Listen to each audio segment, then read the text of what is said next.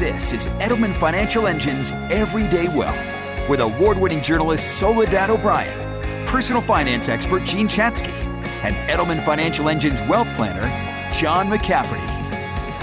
Really, you only get one opportunity each year, right, to set yourself up for what could come at you down the road, right? So you got short term disability, long term disability.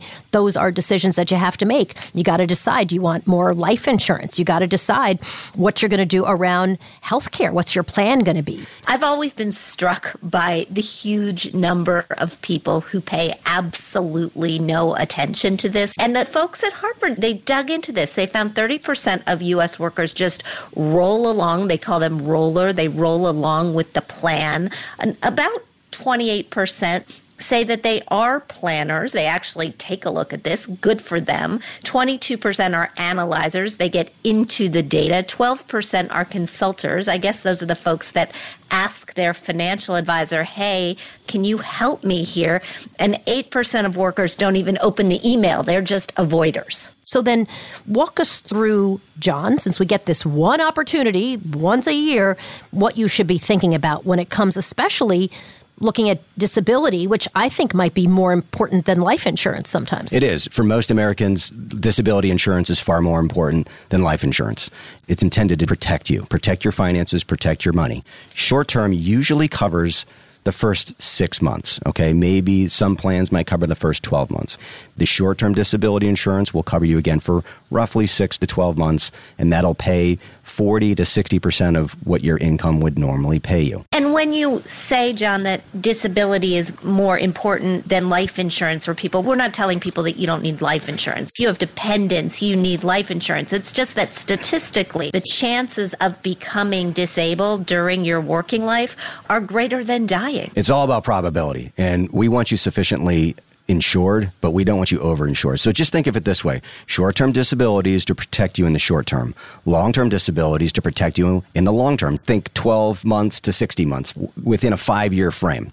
It's all about maximizing the use of your dollars today to better serve you tomorrow. So, walk me through when you would use short term disability, when you would use long term disability. Like, give me examples of how actual people actually use it. Sure. And I think for a lot of us, when we took maternity leave years ago, that actually tapped into short term disability. Maternity policies were not as generous as, as many are today. And so you would take six weeks of leave, and then your short term disability policy, if you had it, would kick in and continue to cover part of your salary.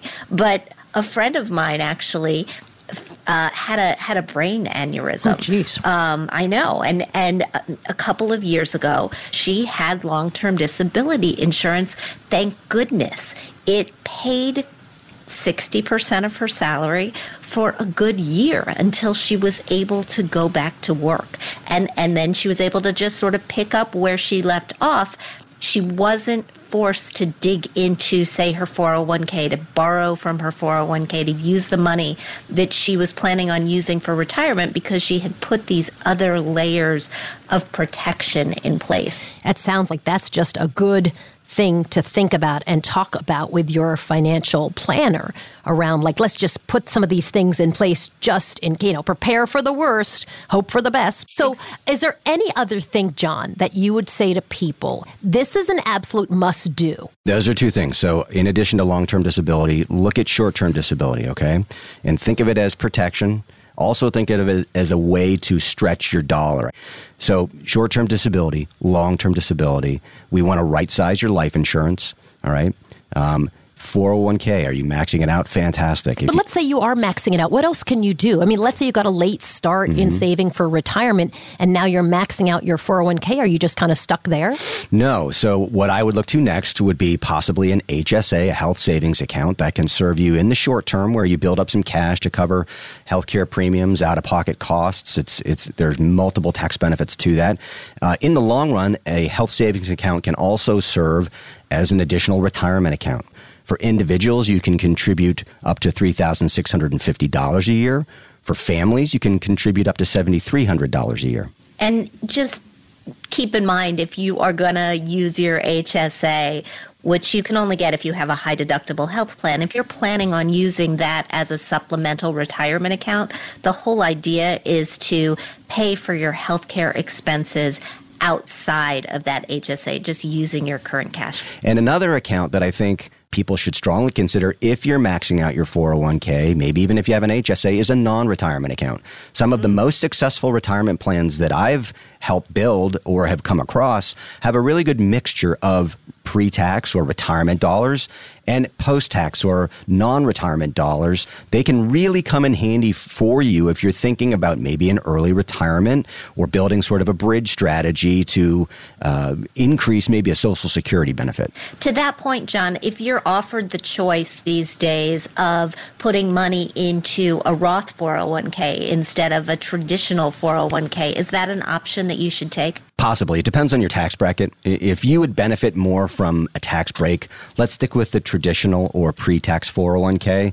If if taxes are less of an issue, then yeah, maybe you should consider the Roth.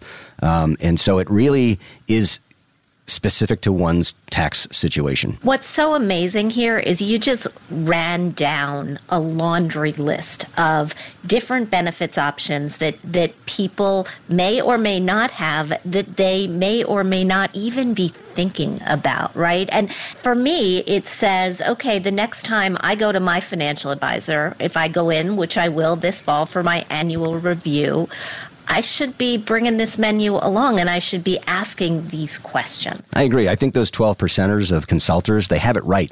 You don't know what you don't know, and that's why talking to someone can really help. Um, so if you would like to review your benefits, just give us a call at 833 Plan EFE or visit planefe.com. See what you may be missing. That's 833 Plan EFE or visit planefe.com.